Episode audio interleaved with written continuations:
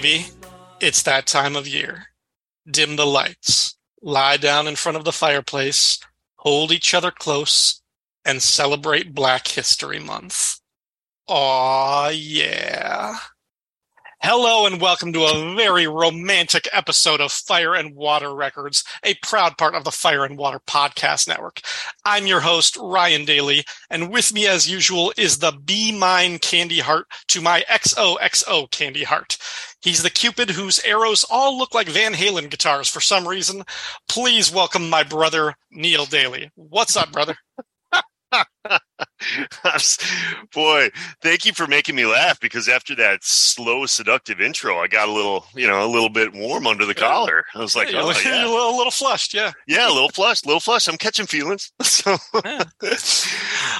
By popular demand, folks, you are listening to the first of what probably will be an annual event known as A Very Daily Valentine, the show that dares you to ask, how many love songs can they play before Shania Twain's You're Still the One?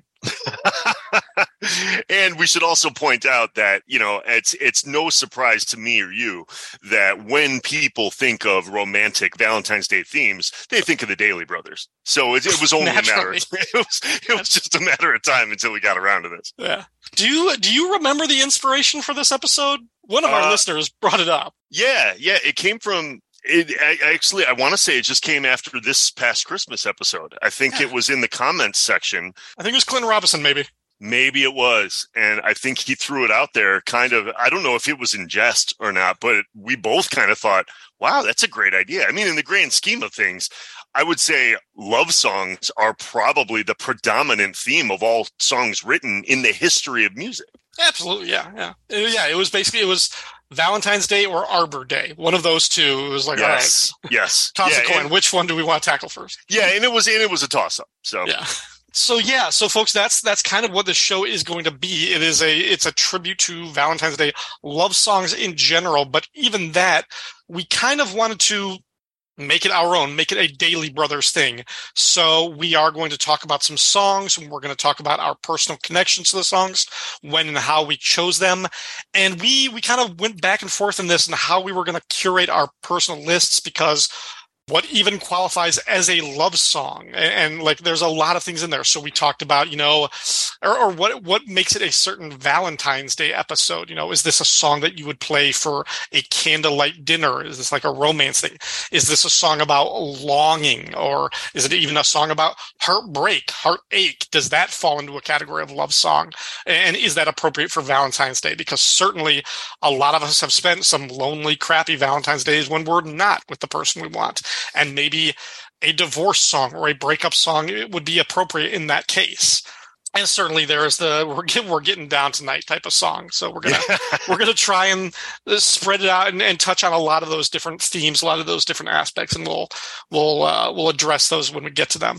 Yeah, we definitely agreed that, you know, this would be an all-encompassing theme. We don't want to leave anybody out. And in doing so, there are plenty of people that don't find the romance in Valentine's Day. Maybe they've got bad memories. Maybe they've got sad memories. Maybe, you know, maybe they were duped into dating a girl the first week of February, not even realizing that she was just trying to set you up for Valentine's Day. Like Alexia did to me by having our first date be February 9th. And I walked right into that one. Oh my God.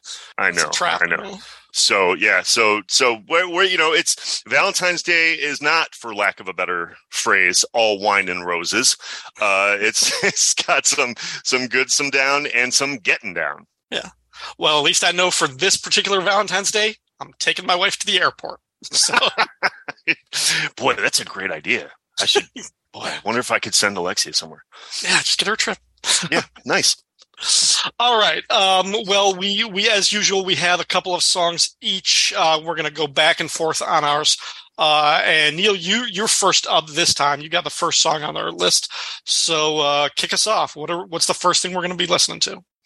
Okay, well, I am going to choose one of the happier songs on my list to kick off this Valentine's Day episode of Very Daily Valentines. I'm going to go with Ed Sheeran's amazingly romantic love song, "Thinking Out Loud." Darling, I will be loving you till we're 70. And baby, my heart could still fall as hard at 23. And I'm thinking about how people fall in love in mysterious ways. Maybe just the touch of a hand. Well, me, I fall in love with you every single day. And I just wanna tell you I am. So honey, now take me into your loving arms. Kiss me under the light of 1,000 stars.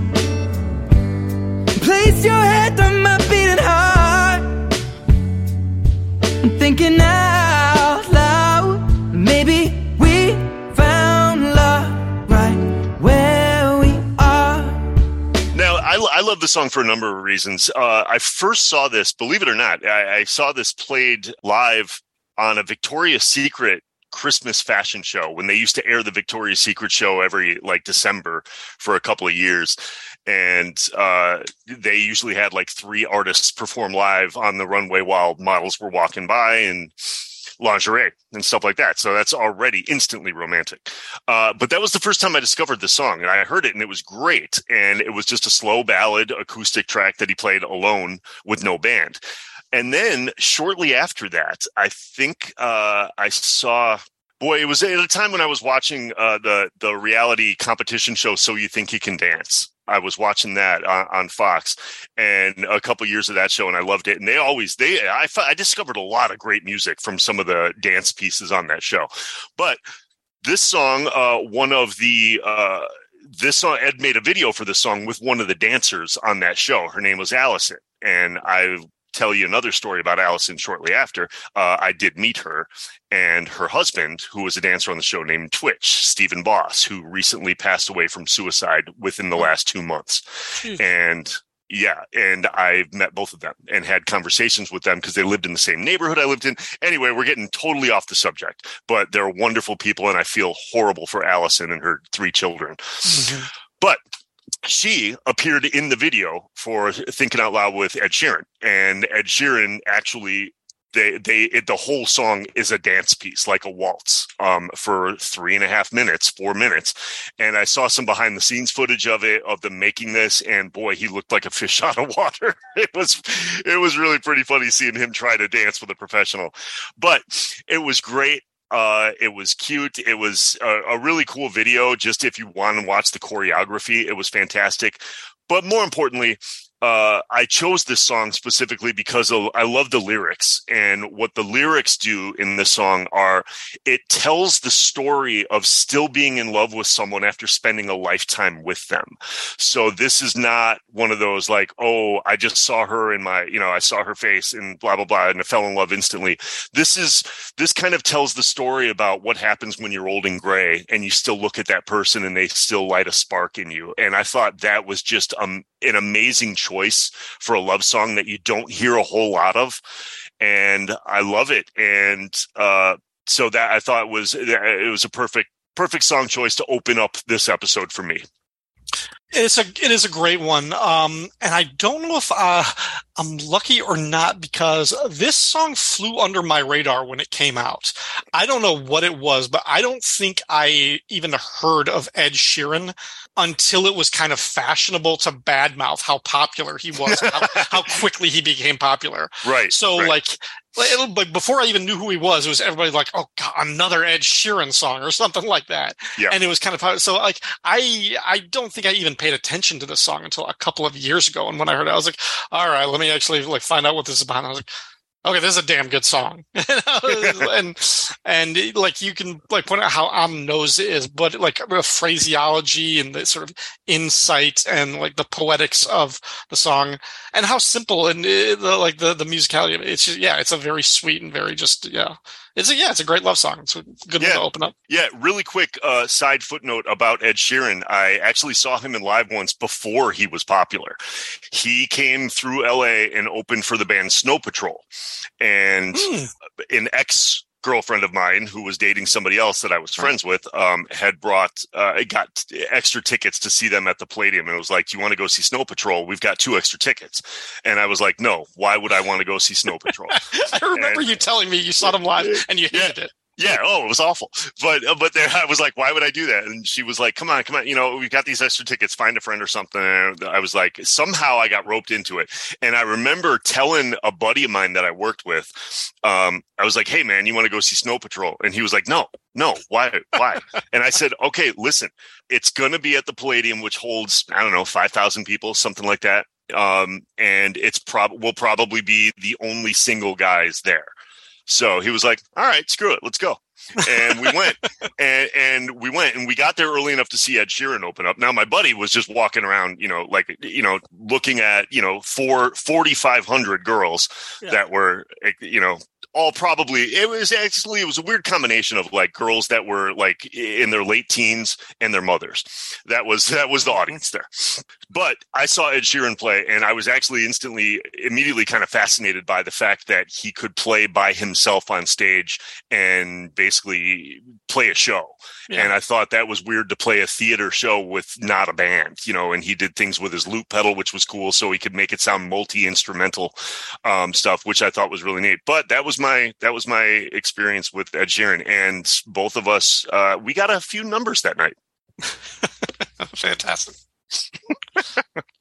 All right. So the first track for me for a very daily Valentine is Try Me by James Brown and the Famous Flames. Try me, try me, try me, try me, darling, tell me I need you. Try me, try me, try me, and your love will always be true. Oh, I need.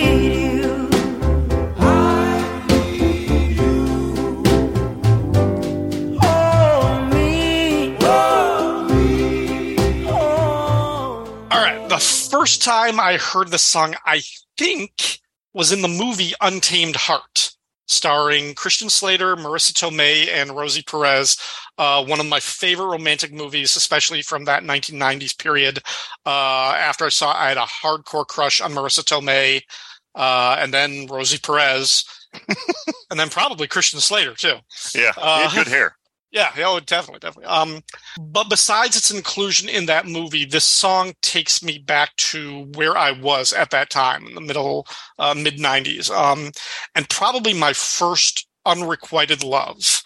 I'd had crushes on girls before, since going all the way back to kindergarten, talked to girls, kind of flirting. I had my first kiss, 3rd grade, 4th grade maybe. But junior high, and especially I think 8th grade, was the first time when I had these feelings like, whoa. And it was a one-sided love. This girl was my friend. She trusted me. I hate to use the word friend zone, but that is essentially what it was. Because she had this boyfriend who totally sucked. I hated the guy. He was a jackass. And she didn't respond to my feelings. So like then when we had an 8th grade school dance or something, I asked a different girl that I knew this girl hated, just to kind of hurt her feelings, to kind of punish her, which I know is a shitty thing to do. It's bad behavior. I don't think it quite borders on incel behavior because I was 14 at the time, but yeah, I know it wasn't a good thing. And it does recall that love makes you do sometimes cruel things in addition to all of the nicer aspects of it. Yeah, like put somebody on a plane on Valentine's Day. There you go. But anyway, this song and my inclusion of it has none of that negativity. It reminds me, though, of sitting on the bathroom floor or sitting in the bathtub, not drunk, for actually once in my life, but just being really mopey and depressed because of this girl, my first love. And again, wasn't my first crush or my first girlfriend or lover, obviously, but I considered her my first love because she is the person who excited me and elicited those kinds of, she had that kind of effect on my heart and my emotions, the way that you could feel that longing and that want for connection and that pain when it's not reciprocated, is why I consider that my first love. But really, like, just being in that time, being in that moment, in that particular era, this song reminds me of it, even though it's not a negative song. It doesn't have that one, but it is Try Me. It's very beautiful, but it's also very simple. I mean, lyrically, there's like 7 phrases in the whole song. That's it. It's extremely basic, but in that way, it also kind of feels pure and innocent and childlike. Yeah. In its kind of aspect of love and desire, and even again a little bit of that one-sidedness, and that, you know, demand for love and for connection. But yeah, so really this song is more about the place where it puts me when I hear it and what it reminds me of emotionally. But that just, it's a damn good song. Like, this would be in my top 20 songs of all time anyway, just because I love like the sonics of this particular James Brown song.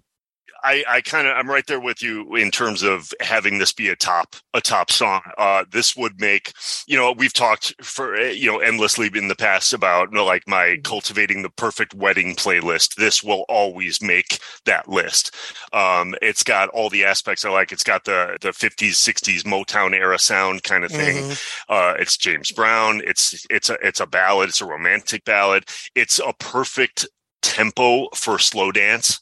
It's just, it's perfect in that sense. It is simple, and it is kind of a plea for some. So I can understand exactly where you were at that place, this song, how it would mean something to you when you're like kind of begging somebody to give you a shot kind of thing. Yeah. I feel that with you. I do remember the movie. I think that was probably the first time I heard it too. Yeah, from Untamed Heart. I do remember that. An interesting footnote about this song, which makes it so quintessential James Brown. James Brown apparently took sole songwriting credit for the song, and it was stolen from somebody else. So, and he claimed it was his, and never gave up residuals or royalties on it, even though somebody else says that they wrote it. So I thought that was, it's James Brown. You know, that's perfect. Yeah. The other movie, the song is used to great effect in the movie Get On Up, which was the James Brown biopic, starring the late and great Chadwick Boseman. Maybe his best performance. I thought he did an amazing job as James Brown. I don't know how much I liked the movie, but he... in the role was fantastic. And this song plays at the very end, and he does it almost a cappella. Like, he sings the first 2/3 of the song without the backup band. Yep. And it's emotional. It's good. So. Yeah. And that was cool. It was cool placement in the movie, because this also, this song apparently like got him kind of back. Like, he hadn't had a hit for this was a number one. This was his first number one in a while.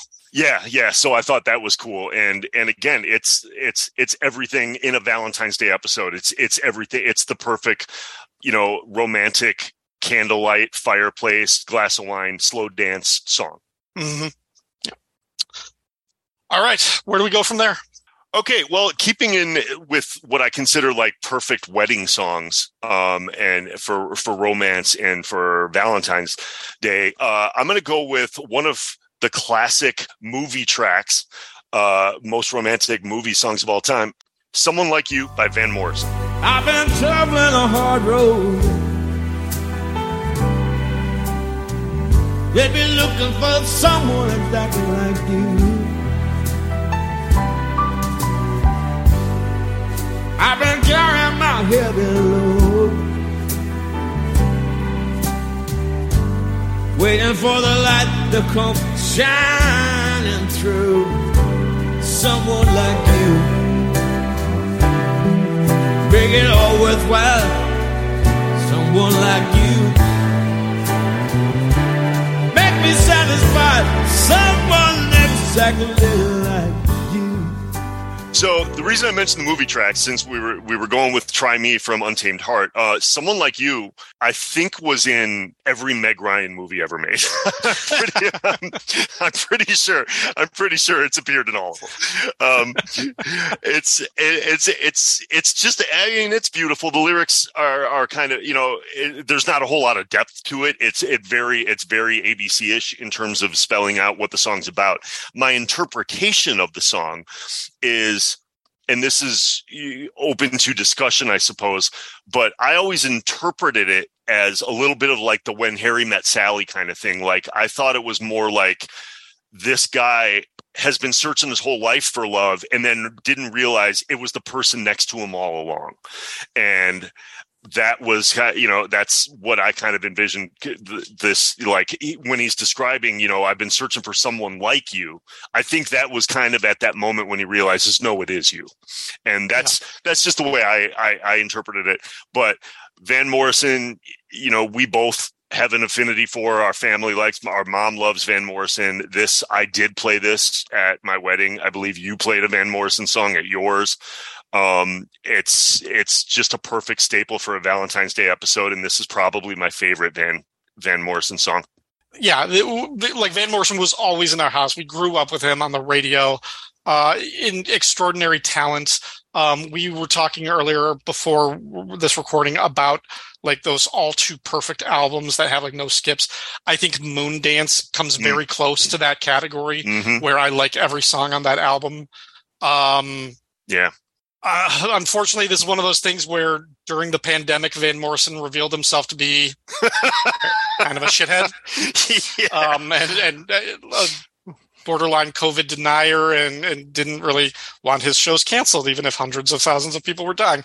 So it's hard to support him, but also can't deny the influence and just like the amount of time we've spent listening to him over the years, and where he fits in this category. Yeah, there's obvious reasons for, you know, it's unfortunate that we live in a very cancel culture-ish society where there's always going to be people that maybe we shouldn't talk about or something like that. But if you take the drunk Irishman out of this and I'm not judging him as a person. I'm not at all in favor of some of his political choices. You can look at the product itself. Yeah. And I'm just going based on the song choice. So if anybody out there turns this off because we put a Van Morrison song in it, I apologize. Yeah. All right. Still keeping with that theme though, with the wedding song theme, my wedding song. The next one we've got is Can't Help Falling in Love by Elvis Presley. Take my hand, take my whole life.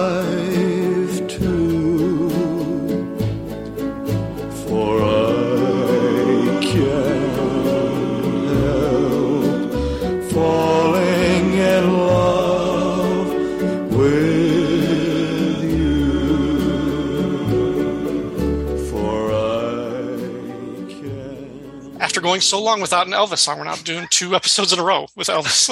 I know. And this isn't even the Elvis episode. Right.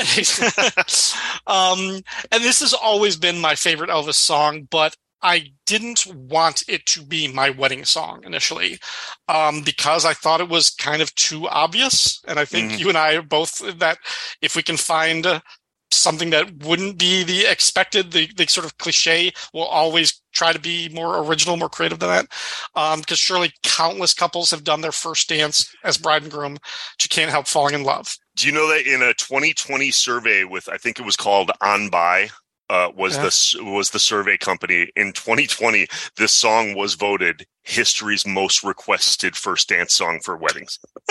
Of course it was. Of course it was. Whether I'm in good company or not, I'm in a lot of company. Yeah. And the funny thing is, like, as I resisted this, it wasn't like Angie fought me on this song. But I was in charge of the music for our wedding. We hired a DJ, and you were the same way. I was modeling. I copied the same way you did. We got a DJ, and then I was like, this is a list of the songs that you can play. This is a list of songs you absolutely will play. This is a list of songs you won't play. Yep. This is a specific version of Pete Townsend's Let My Love Open the Door that I edited myself to have a certain effect, and this is when you need to play it, etc. Like that. Like, really just kind of like put all this on the DJ. Yeah. The only songs that Angie cared about were her dance with her dad and then our first dance together. And she kept rejecting my selections. They weren't working. But Angie has always known how to play me. I give her credit for this. She knows how to talk to me when I might not be receptive to bad news or criticism or rejection. Like, if my idea isn't working, she'll say, "You're outsmarting yourself," or "You're being too clever by half," or something. Ooh. Because all I'm hearing is, "Hey, I'm pretty clever." Yeah. and that softens the rejection part of it. Nice. She's good. So I don't even remember how we settled on Can't Help Falling in Love. In fact, I'm not sure why we didn't go with Try Me in retrospect. Right. But we settled on this song, and it was a compromise. I think at some point you told me the first dance is going to be so stiff and formal, you're not going to care. You're not going to remember that. It's better to have one of your favorite songs show up somewhere more organically later on in the night, because that's what you're going to remember. Yeah, I also pointed out, too, that traditionally in the first dance, you don't even dance the whole song by yourselves, because you dance like a minute by yourself, and then the bridal party joins, and then the parents join. And so it's kind of like, it's not really your song anyway. Right. I thought it would be better served for you and Angie to have a spotlight dance on your own later. Otherwise, you're on your own for 6 minutes with all eyes on you, and it just gets awkward and tedious after a little while. So correct. But the other thing, as you well know, 2 nights before the wedding, I got. I mean, drunk doesn't even begin to describe it. Chemically altered on a cellular level. You went Van Morrison. My blood alcohol level had to be in triple digits. I had alcohol poisoning. I should have gone to the hospital, had my stomach pumped. Yeah. Forget being hungover the next day. I was still drunk throughout the wedding and well into the honeymoon. Maybe that's why I don't remember why we picked this song. Maybe. I don't know. What I do remember, though, is for the wedding, for our honeymoon, we went to Montego Bay, Jamaica. There was flight delays. There was having to get on a different plane, which resulted in lost luggage for a couple of days. There was me still vomiting my own weight in Bacardi 101 for a couple of days after the wedding and everything. So when we got to Jamaica, literally all I wanted to do was lay down on the beach and let the tide take me into the sea, and you would not find me again. But by the third day, I had recovered, and we ended up having a good time. But I remember one night after dinner, we were just walking through the resort, and we almost stumbled into this little concert in one of the lounge areas. It was just this tiny little room off of like the main lobby of the resort, and it was this reggae group doing like little songs, and it was like 4 lead singers dressed the same, white pants, pink shirts, and everything like that, with like a 3-piece instrumental backing them, and they were doing Bob Marley songs, of course, and like island versions of The Temptations. Right. And of course they did Can't Help Falling in Love. Now their version sounded a lot more like the UB40 version. Right. Which is fine, because I also love that version. And there's maybe 15 or 20 people in this little area watching this group perform. Nobody was dancing, but when they started playing this song, I don't know why, I took Angie by the hand and we walked up on the floor and we just started slow dancing to this one. And I have this surreal memory of us dancing and looking down as like a little hermit crab, like walked over my foot and like just on like the floor, because we were so close to the beach. And in that moment, like that was when this became our wedding song. It wasn't actually at the ceremony. It was at the honeymoon in this new context with this new kind of relevance. And it took on a new, more romantic and special meaning that, like, forget the #1 most voted upon like song for the first dance is like that. I could shut that aside and be like, no, this is why it was meaningful like a few days after. And it just became a much more romantic experience because of where we were then. Oh, that's amazing. That's a great story. And that actually goes kind of part and parcel with a lot of, from a lot of people. I'm somebody who's been married multiple times and from other people too. You know, the wedding ceremony and reception for the bride and groom is usually pretty stressful and kind of goes by like in a haze. Yeah. You know, it's wedding receptions are more for the family and friends. Right. They enjoy it a lot more. So this, I'm glad that you told me that story. I've never heard that before, but I'm glad you told me that there was that this song still kind of came full circle and became your wedding song even after the fact. I think that's awesome. That's a really cool story. Yeah. All right. So enough of the wedding. Let's get to the night after. Yeah. Let's get to the night after. I'm going to go with probably one of the sexiest songs I've ever heard. And there's a whole lot of backstory behind it, but I got to go with the inconquerable Do Me Baby by Prince.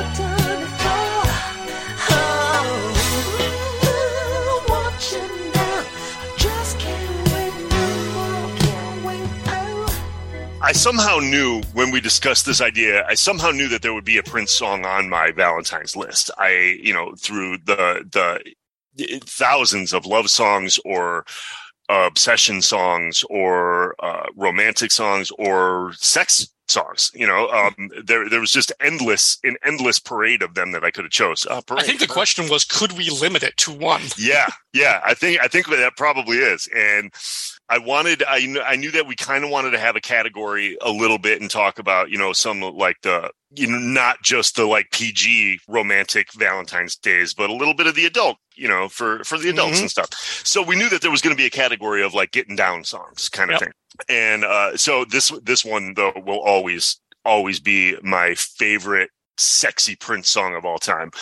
What I think is cool about it, if we want to talk about the song just for a second, the song itself, it appeared on the album Controversy and everybody remembers that, but it was written in 1979, 78, 79 with one of his childhood buddies, Andre Simone. And the reason we know that now is because the Prince estate, after he died, put out the demo version of this song. So it was recorded right at the beginning of his career, which I think is cool. If memory serves, and I don't know if this was on the insert to the hits in the B-sides collection or if it's something I discovered along the way, but there was a story about the recording of the Controversy version of this song where Prince went and pressed record in a dimly lit, candlelit studio and had a special guest in there, a mystery guest that nobody knows, and played and recorded the vocals while performing sexual acts in the studio. I remember that liner note in the hits and the B-sides compilation. Okay. I think it was, he had the engineer or the studio tech basically, he's like, you're going to walk in, you're going to press record, and then you're going to leave. That's it. And that's the guy basically just, he said he walked in, the studio was dark except for like a candle. Yeah. Or something like that, and a bed laid out like with satin sheets in the middle of the studio. And he thinks Prince was there with somebody else, but he couldn't see anything like that. And he's like, keep your head down, push the button, walk out. Yep. Yeah, that's it. That's exactly the story that I remember. I wasn't sure where I got that from. But anyway, this is, for all the, lyrically, there's not much to say. I mean, it's all spelled out in front of you. The performance of the song has oohs and ahs and coos and all kinds of. It's just, my God, it's just one of the sexiest songs ever. Like I can only imagine how many babies were conceived to this song in the '70s and eighties. Luckily less one, because, I may have lost my virginity after playing this song, and I could leave it at that. Actually, no, I'm not. I'm going to tell the whole story in its gory detail. All right. Turn your podcast players to 0.5 speed for this, people. It was a cold Martin Luther King day in Illinois. So, no, I'm not going to tell. I'm not gonna tell that whole story. No, I can't say any more. The song speaks for itself. It is one of my favorite Prince songs, and we have talked about Prince a lot on this podcast and others. I think at this point I've done 3 different Prince podcasts. And this has always just been one of my favorites, just because of how pure and primal it kind of is in that sense. Yeah, just the only thing I would add is that I remembered I discovered this song when I was very, very young. And so I didn't quite know. It didn't evoke any sort of eroticism at the time because I was a child.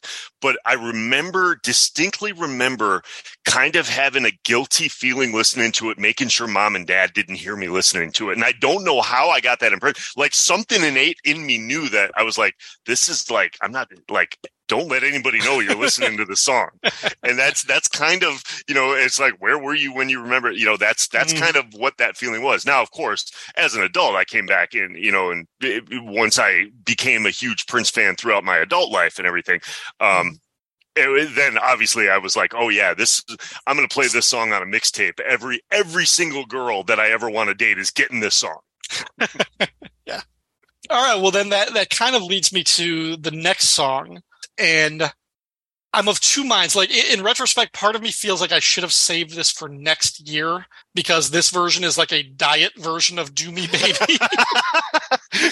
And I feel like having these back to back might have been a mistake. But I was also like, if there's a chance that we only do one Very Daily Valentine's, I have to talk about this one.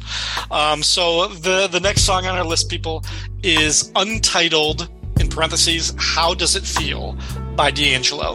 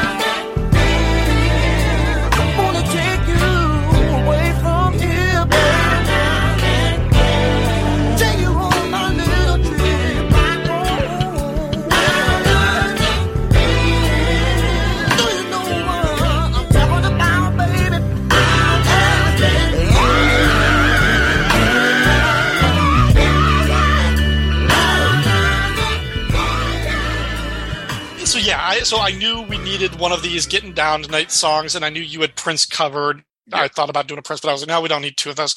I thought about doing something by the new group Silk Sonic, which is the team up of Bruno Mars and Andrew Paak, which is awesome, great music of theirs that might make an appearance next year if we do another one. But this song has always been a treasured favorite of mine, and I actually discovered it around the same time in high school that I was getting into Prince, because this came out in 98, I believe. And this song was specifically, very deliberately written as a tribute to Prince. Yeah. And in particular, the sound of Controversy and "Do Me, Baby," within everything from like the guitars and the recordings.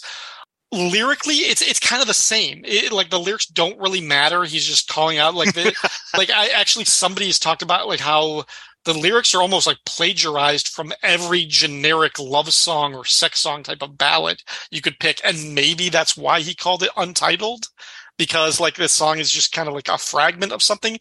The song isn't even like finished. It like abruptly shuts off at the end, despite being like a 7-minute song. And musically, it's a little bit weird because of how it starts. There's like a stutter step to the drum track, and then it has a drum machine keeping this perfect time throughout.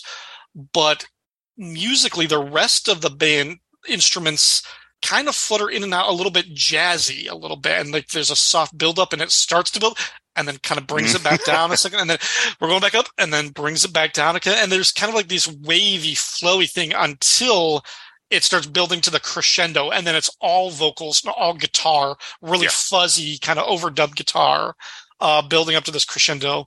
And it's a great, just the same type of song where it feels like a sexual experience as you're listening to it. Like he's making love to you through the song. And it cannot you can't not couple the song with the music video. Yes. So if anybody, if you've ever seen the music video, it is amazing. It is a one shot of D'Angelo in the nude, just standing in front of you, as the camera just kind of spins around and he's singing the song to you and becoming more and more aroused as the song goes through. You see him sweating and you see him like smiling and like getting into it, sort of pantomiming the sensation of getting off by the end of it. It's extraordinary, but like, yeah, just between the sound, between the video and the whole look and feel of it, it is just a sexual experience that by the time the song climaxes, like, I think like one of the reviewers that I read of the song was basically just like, was it good for you? Yeah, that's good. I got really nothing else to add to it. I think it's a great song choice, and I'm glad you put it on this one. Following the Prince song that I chose, even though they're very similar. I'm glad you did it. The only interesting footnote to the history of the song that I found was that apparently D'Angelo was considering doing a cover song of Prince's. And wanted to do something for something of Prince. And I guess Questlove told him, it was like, no, man, you can't cover Prince. Yeah, that's taboo. You can't do that.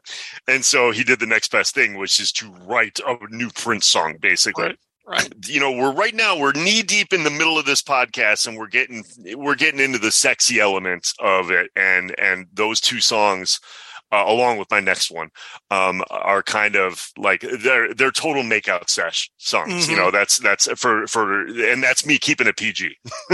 Yeah. Well, continue then. You're like, go with that. What is the next one?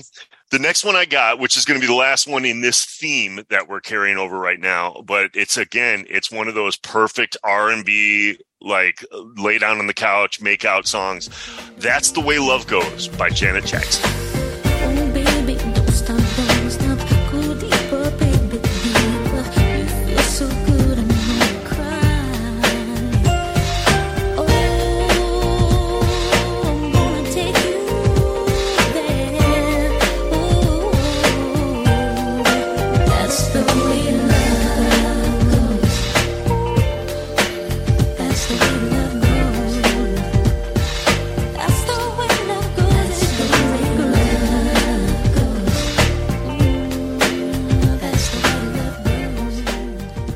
This song I chose for a number of reasons. Obviously, the song itself is classic. It was a huge hit and broke Janet out of the cookie cutter sitcom image that she had created for a while, and this made her a sex symbol.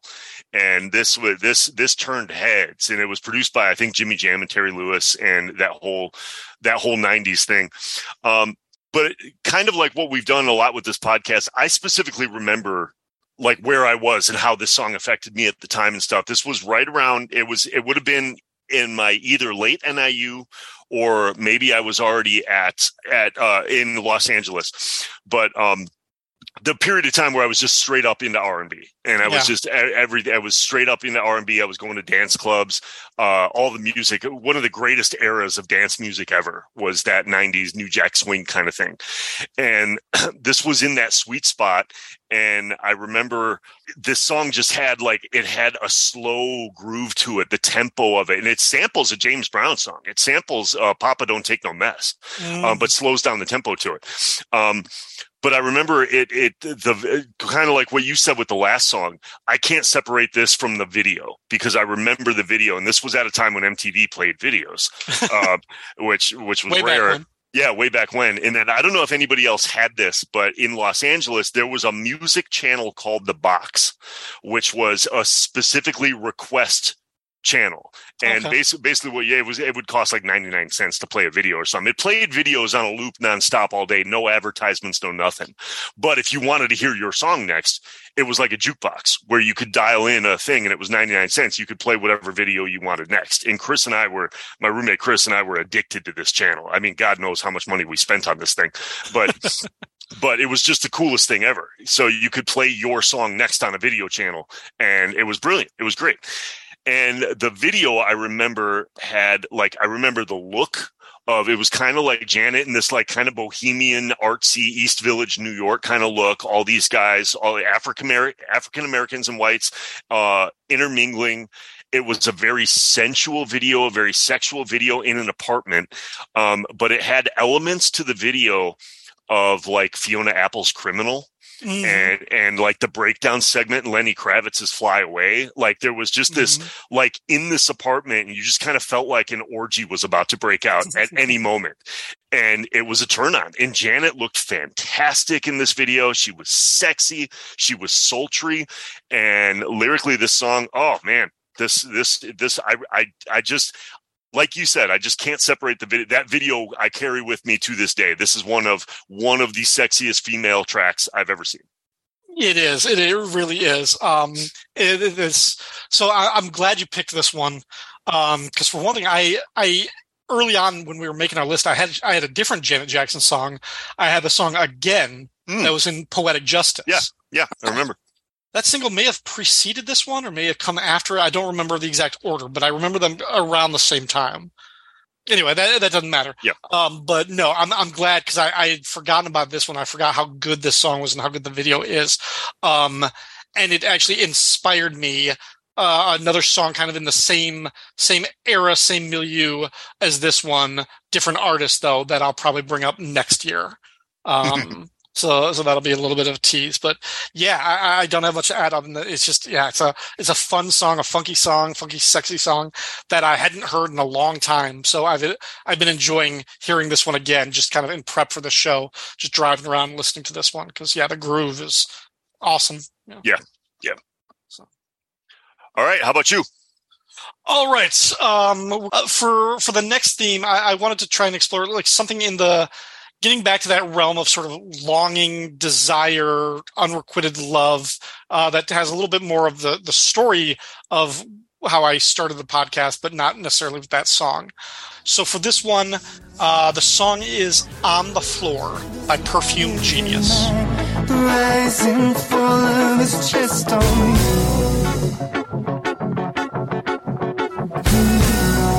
Trying, but still it's all I see.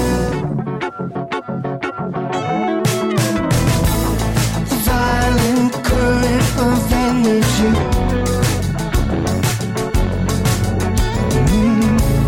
hide it away and underneath. And I shake. I promise every day to change. I cross out his name on the page. This washes away. My body.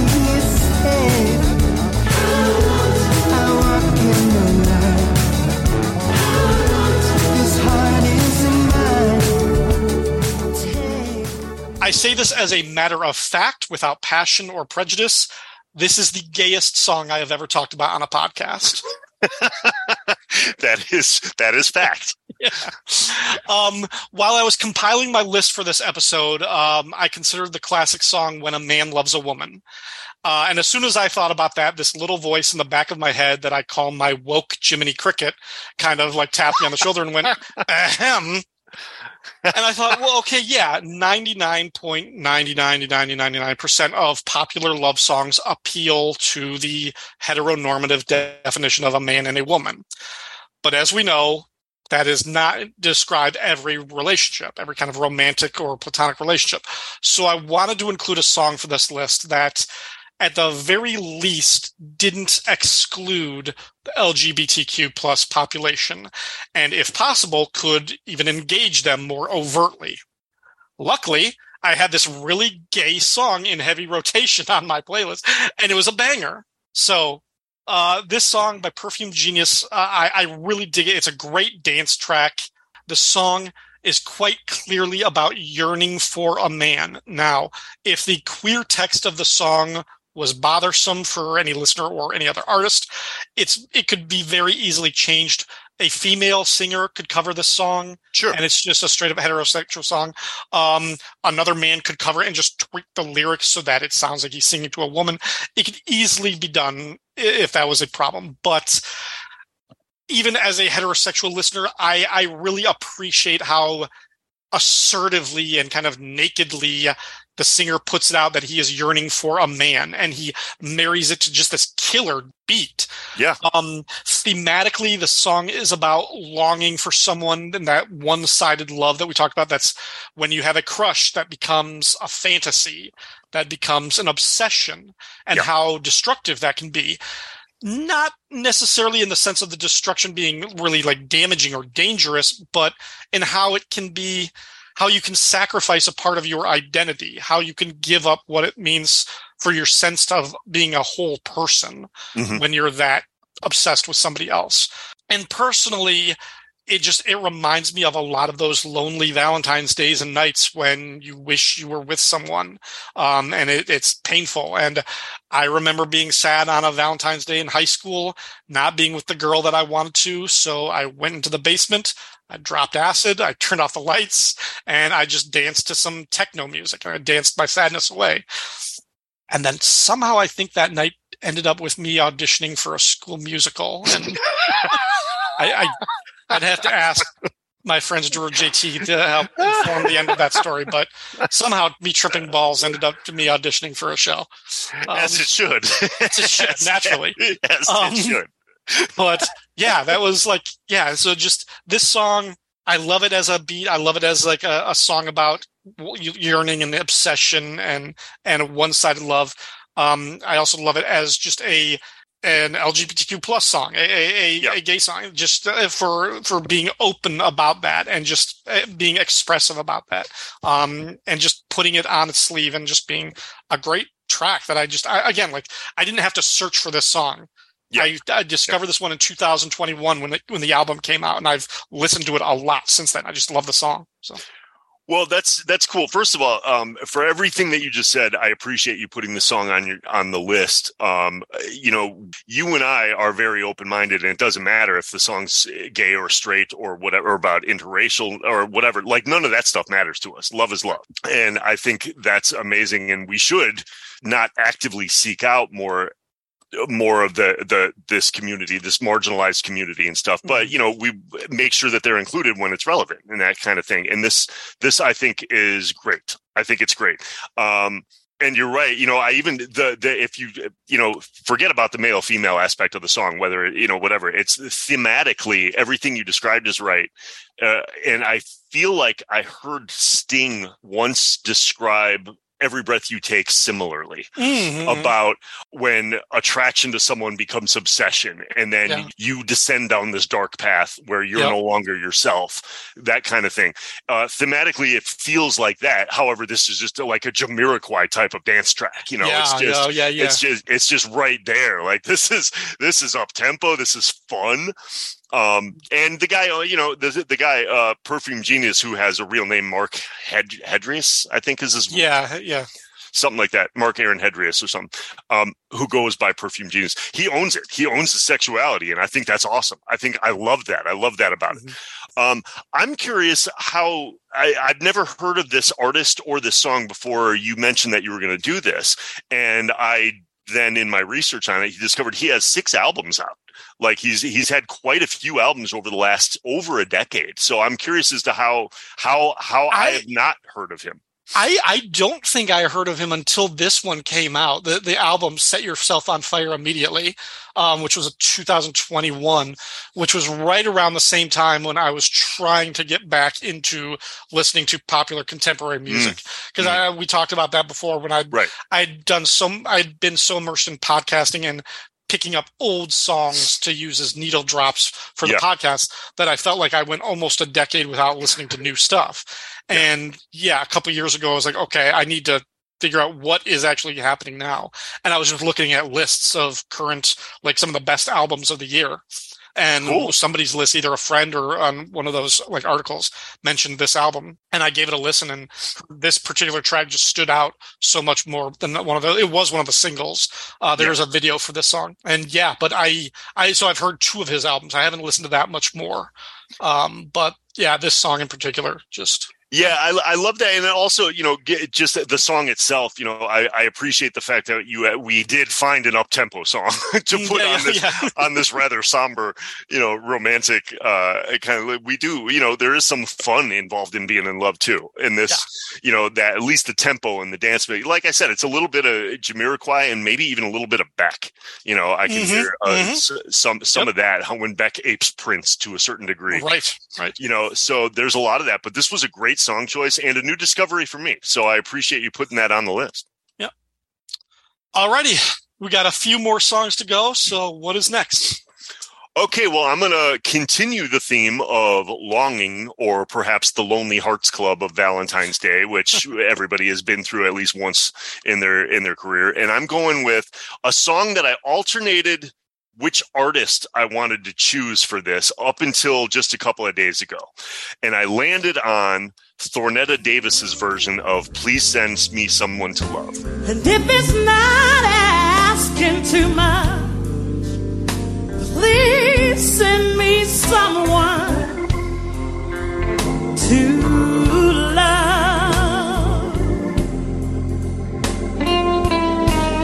I lay awake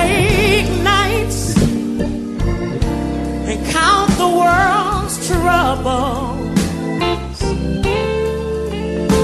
and my answer is always the same. Unless man puts an end to this damnable sin, well, hate will put the world in a flame. What a shame. Just because I'm in misery, I don't beg for sympathy. Oh no. So if it's not asking too much, please send me someone to love. The title itself tells you it's not quite a love song. It falls more into that, you know, the, like I said, the Lonely Hearts Club, somebody searching for love or looking for someone or being alone on Valentine's Day and hoping, you know, wanting the thing that you can't have that everybody else seems to have, that type of thing. And this song was written at a time, it was written by Percy Mayfield in 1950. It's a blues ballad, but the lyrics kind of go off and talk about political events and society and things like that. So there's a little bit of a deeper meaning to this where it's like, you know, a lot of bad things are happening, civil rights movement, stuff like that. And, you know, just can we find some love in the universe? And that's kind of like the deeper meaning of the song. Here's my version, or here's my journey to get to this song. And this, you'll have to bear with me for a minute, because this is going to be a really winding road. So in 2003, 2004, I was engaged, planning a wedding to Tina, as you know, and we were discussing the possibilities for our first dance, and we were trying to choose a song. And again, like you, we were trying to not go with cliched songs, not go with certain, you know, traditions. We were trying to buck them and find something originally our own, uniquely our own. And as fate would have it, Dave Navarro and Carmen Electra were also going through planning their wedding at the exact same time. My favorite couple. Yeah, absolutely. One of the most beautiful couples in history. But they were documenting their journey at the exact same time on an MTV reality show called Till Death Do Us Part, I think, or something like that. But it was just a very short-lived reality show that was like 6 episodes long. But it was about, there was a sequence where they're trying to choose their wedding song. Carmen Electra throws out Sade, and she chose the song By Your Side, which that was the first time I'd ever heard that. To be clear, full disclosure, never listened to Sade before that, never liked her. Okay, well, that's going to be a problem, because for next year, I was just going to do Sade's entire album, Lover's Rock. Well, okay, we'll get there. Okay. But so the song By Your Side was an amazing track, and it's a beautiful love song, and it fit thematically the idea of a first dance. But they had decided to use that for their wedding song. So as much as I love that song, I couldn't choose it for ours because that would be copying what Dave Navarro and Carmen Electra did. And I was trying to, you know, at every aspect of my life, I'm trying to outdo Dave Navarro and Carmen Electra. I'm not, you know, I can't meet them in the middle. So anyway, so I did a deep dive into some of Sade's songs. I was like, wow, that's really good. Never heard that. Let's look into some more. And I kept searching through some stuff, non-singles, non-radio releases. And then I discovered this song, Please Send Me Someone to Love, done by Sade. And I loved this song. And I love this. And I always kind of put this on like a list, but I didn't know exactly where it would live, on like what playlist it would be, because it's a romantic song in terms of tempo and feel, and it's very soulful, and it's got elements that we love to a slow dance. Yet, how, you know, I couldn't ever play like dancing with somebody at a wedding and have a song be titled Please Send Me Someone to Love, because it's like, okay, that's gonna give people the wrong impression. So I was trying to, anyway, so I wasn't sure where the song would live, but I always kept it in the back of my mind. It was always one of those great, great romantic love songs. And it reminded me of moments like we've talked about in a prior podcast in Pump Up the Volume, the song Why Can't I Fall in Love, where Christian Slater dances, you know, that where they go outside. It's, again, that song, you know, doesn't sound like it's a love song, but they made it a love song in that movie. Yeah. And it worked. And there was just moments like that. So this song always was going to be there somewhere for me, waiting for me. And then this list popped up, and you and I decided we were going to do this podcast, but we were going to cover all aspects of, you know, not quite being in love on Valentine's Day, wanting, longing for, all those elements. Mm-hmm. So I came back to this song. Then at the last minute, I realized that the song had been covered hundreds of times. Like it was, you know, it's a very, very popularly covered blues ballad from the 50s. So I actually, believe it or not, you might not know this, Fiona Apple did a cover of this song for the movie Pleasantville. Yeah, very cool. Yeah, same song. Sade's version ended up being in the movie Philadelphia with Tom Hanks. And then I discovered this song and the Thornetta Davis. I've never heard anything else by her, but it's kind of got a little bit of Etta James, a little bit of Aretha Franklin, a little bit, you know, that. And this live version, it's just an all-time epic blues ballad, but she sings it with heart and soul. And it's got elements that meet my criteria for this list, because I listen to this and I can picture myself being alone on plenty of Valentine's Day night when all your friends are going out and your roommates are going out with their girlfriends and whatnot. Maybe you're in school, maybe you're in college, you know, who knows, but you just don't have it, and everybody else seems to have it and you want it. And this song falls neatly into that category. And I finally found a place for it here. That is very cool. That is very, that's great. And I like this song. I really like this version that I was not familiar with until you told me. You kind of told me that you were hemming and hawing between these two different versions. Mm-hmm. And you were like, there's this Sade version or there's this other one. And before I had even listened to this version, my instinct was, okay, if we only ever talk about Sade once, I think there are better songs than this one. Now, I didn't know the whole story, like what you were going to come back, like your backstory with the wedding and with Carmen Electra, my love. But so yeah, my instinct was, I was like, all right, well, I'm probably going to go for the other version, but let me listen to it. And then once I did, I was like, this is a really cool version. Like this hits, and exactly like the Motown, the soul that I've been listening to a lot lately, really, pretty much since Christmas. I've been in this mood, and like this plucked right into there. And I was like, yeah, I'm vibing with this one. Yeah. So this is a really good choice. Really great song. I love it. And again, as we did almost accidentally, segues perfectly in the next one that I've got. Okay. So what do you got for your last song? All right. So for my last song, so I knew that just looking at my list, I didn't have a song by a female singer yet. So I needed to fill that gap. And you're a misogynist. Naturally. Yeah. That's why it's the last one, because it's a throwaway. It doesn't matter. Most people aren't even listening at this point in the podcast. All right. So the song is Something He Can Feel by Aretha Franklin.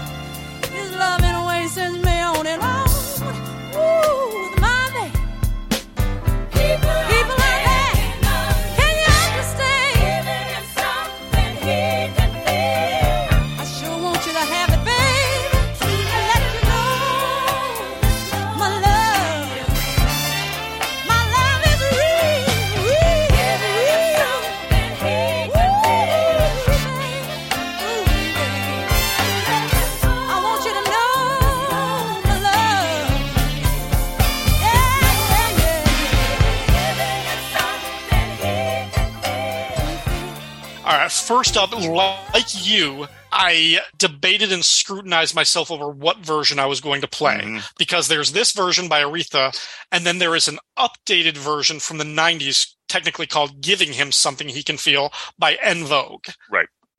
I'm going to go out and say, no, I do like the En Vogue version better. Mm-hmm. I like that song better. I think it's produced better. It just sounds great.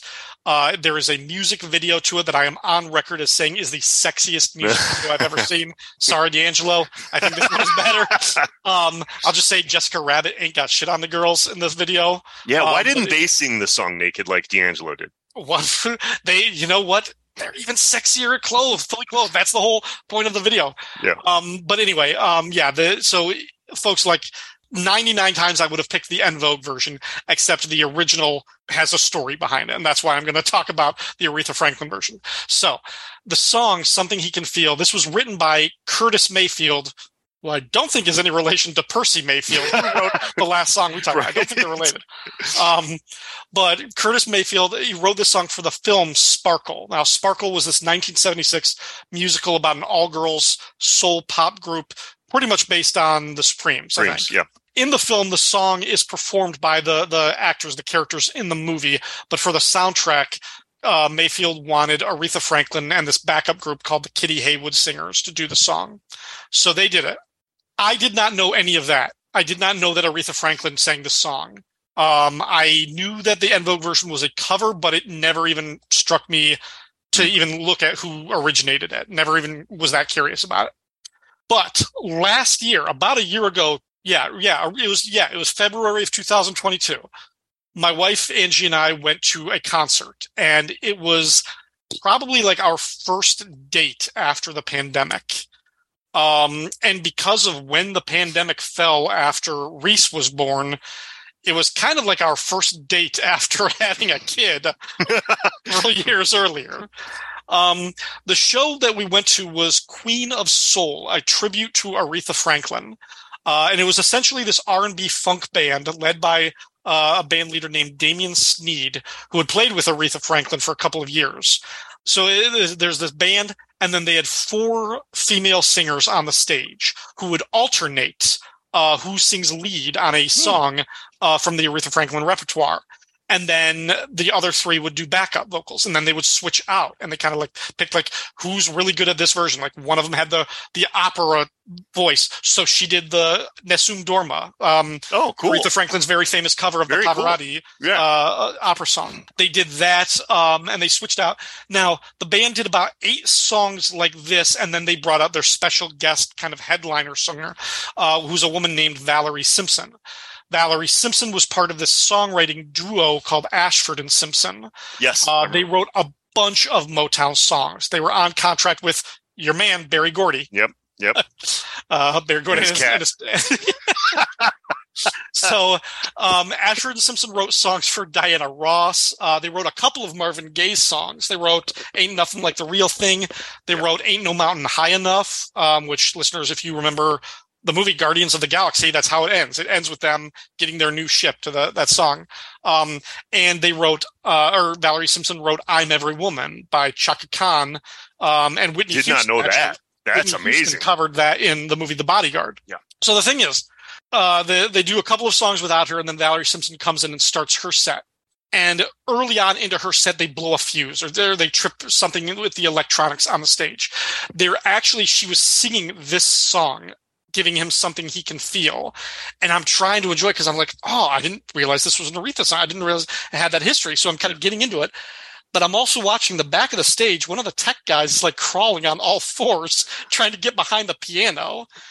And Damian Sneed is yelling at the bass player who's not playing anything. And they're kind of jiving with the drummer. And I'm there's something wrong.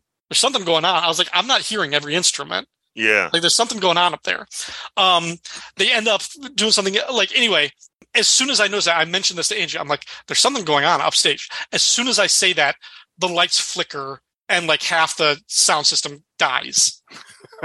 And we're oh, this sucks. Damian Sneed comes out. He says, hey, can you give us 5 minutes? We blew a fuse or blew a power something. We're going to look into this. Just give us a few minutes to come back. 5 minutes later, he comes back. He's like, hey, the problem is much worse than we thought. We're not sure we can fix it here. We're going to take like a 10-minute intermission.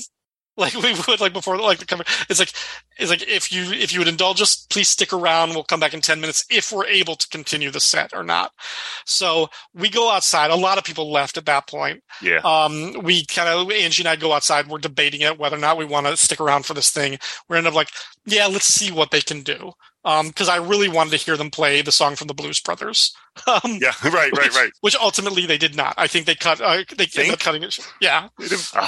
But we go back inside, and it took like about 20 minutes, and then they come back, and Valerie's like, "So here's the thing, we can't get the power on, but we're going to try and give you a few more songs. We're going to try and continue the show." So they have the piano. And they have the drums, and those are the only things that they can project to the back of the theater. Sure, yeah, they don't have electronics. The rest of the band and the backup singers comes out into the crowd, and they're standing in the aisles amongst us, and not quite a cappella because they still have the drums and the piano. Right. But they launched, and they did like 3 or 4 more songs. Wow. Including like "I'm Every Woman" and some of these other things, and just, and it became this really kind of cool experience. And yeah, I had my notes. So it was February 21st. So it was a week after Valentine's Day. You know, it just started as us going on this date for a simple concert. And instead of turning into like a normal thing, it became this really magical kind of musical experience because the band took what could have been a disaster. Yeah. But they handled it.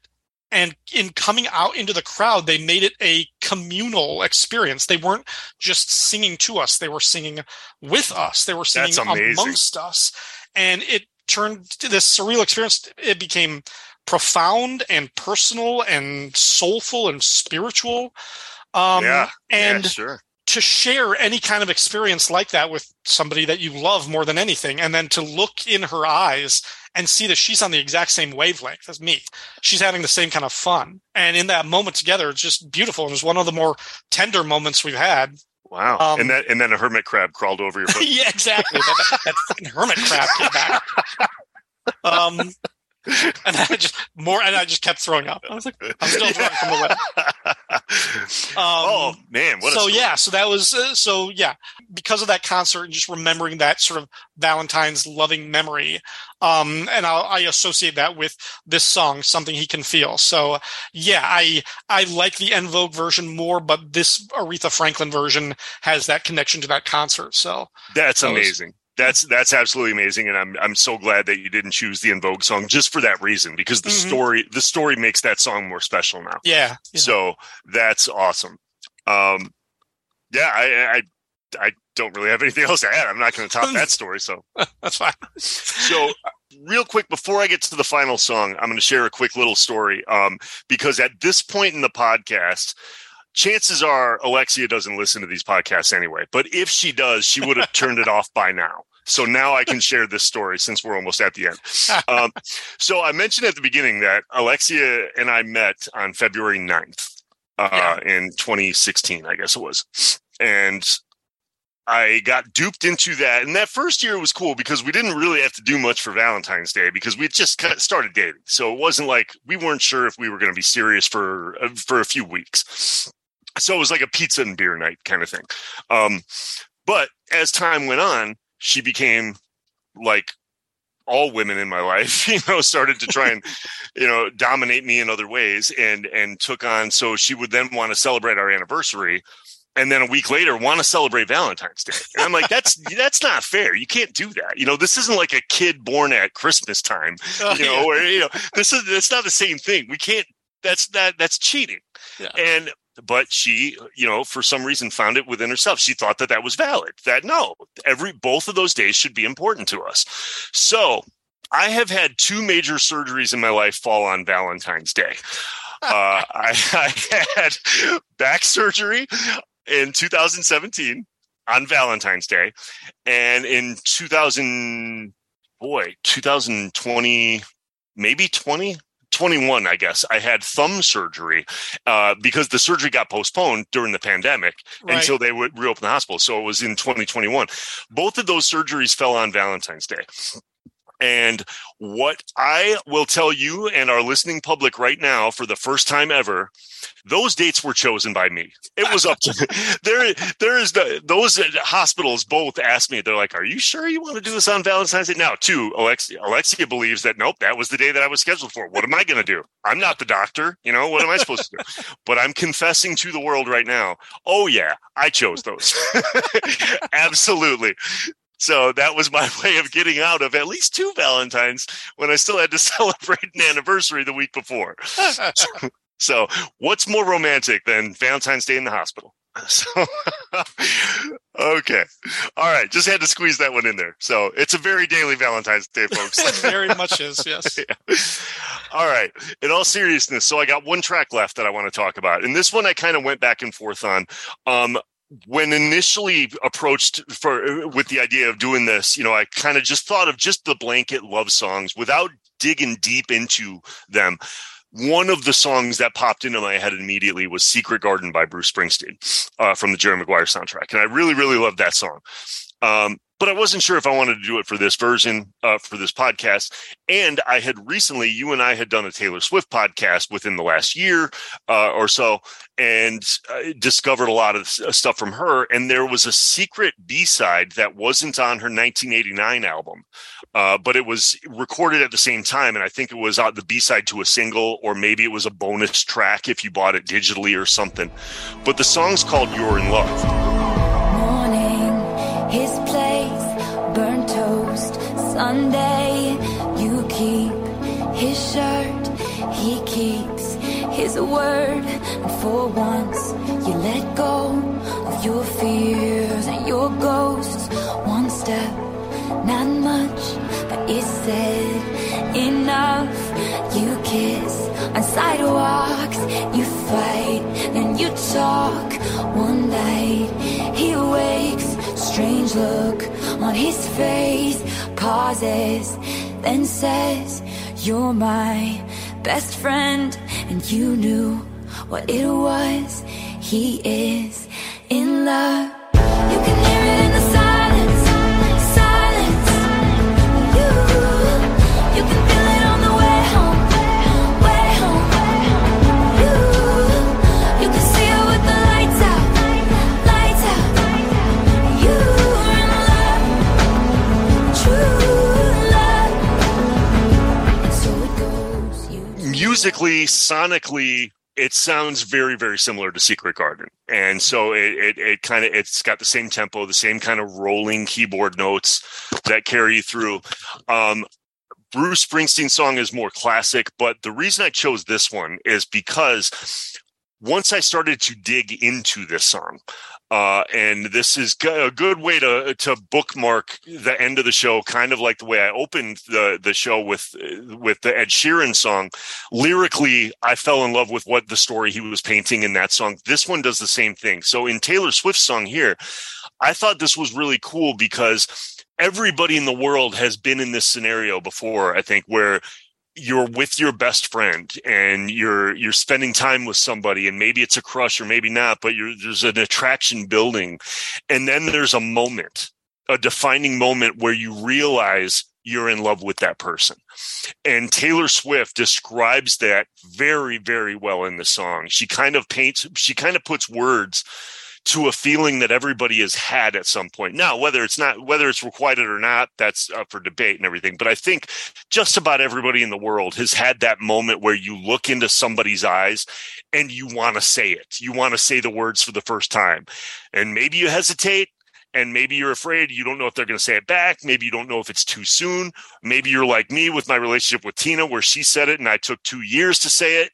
And so, because I thought I was going to die. And so I said I would say it then, you know, who knows? But this song is for everyone out there. It's that feeling of knowing it for the first time. When you look at that person, you're like, I'm in love.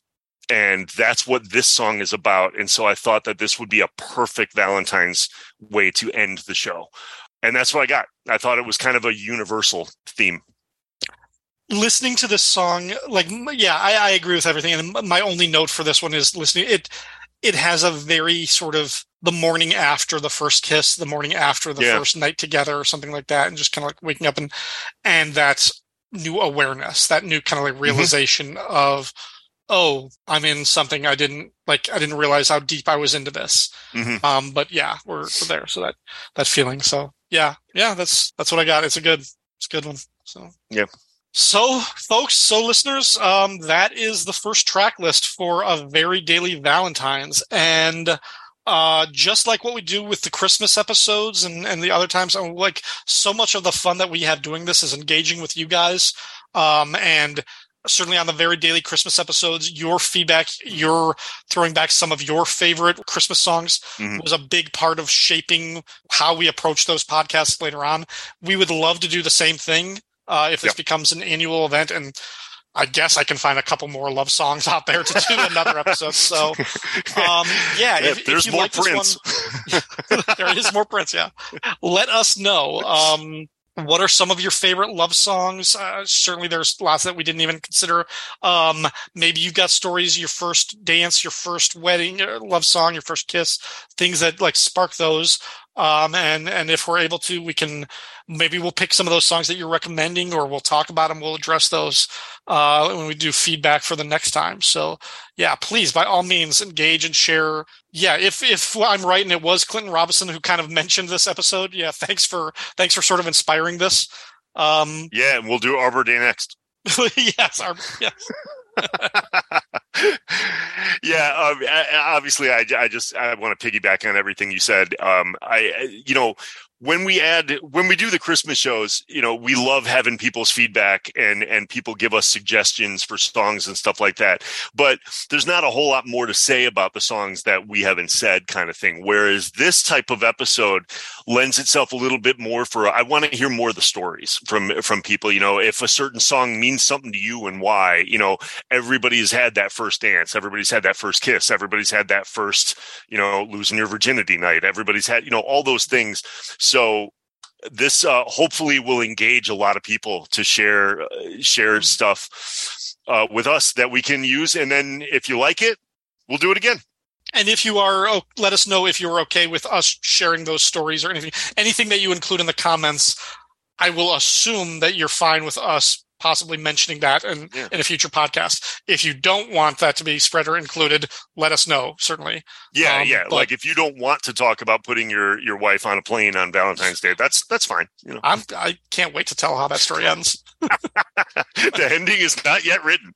It's not. Yeah, I gotta see if I have any surgery scheduled for this week. I might have to hurt myself. Might.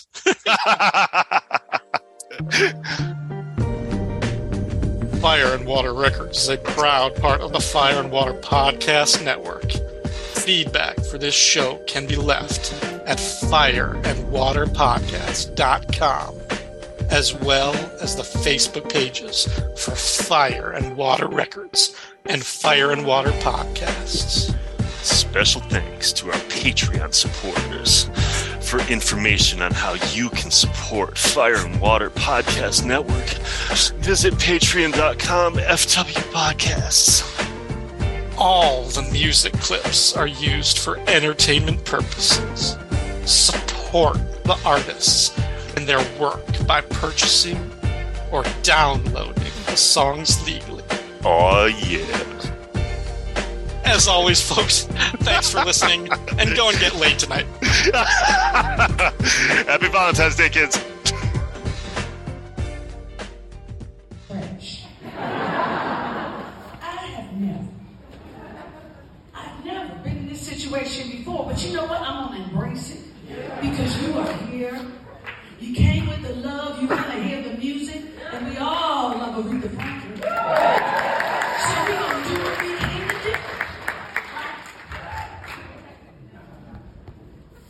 You know, Aretha meant the world to me, and the fact that she loved Ashton Simpson's songs really made our hearts feel good. And on her Diva album, her last album,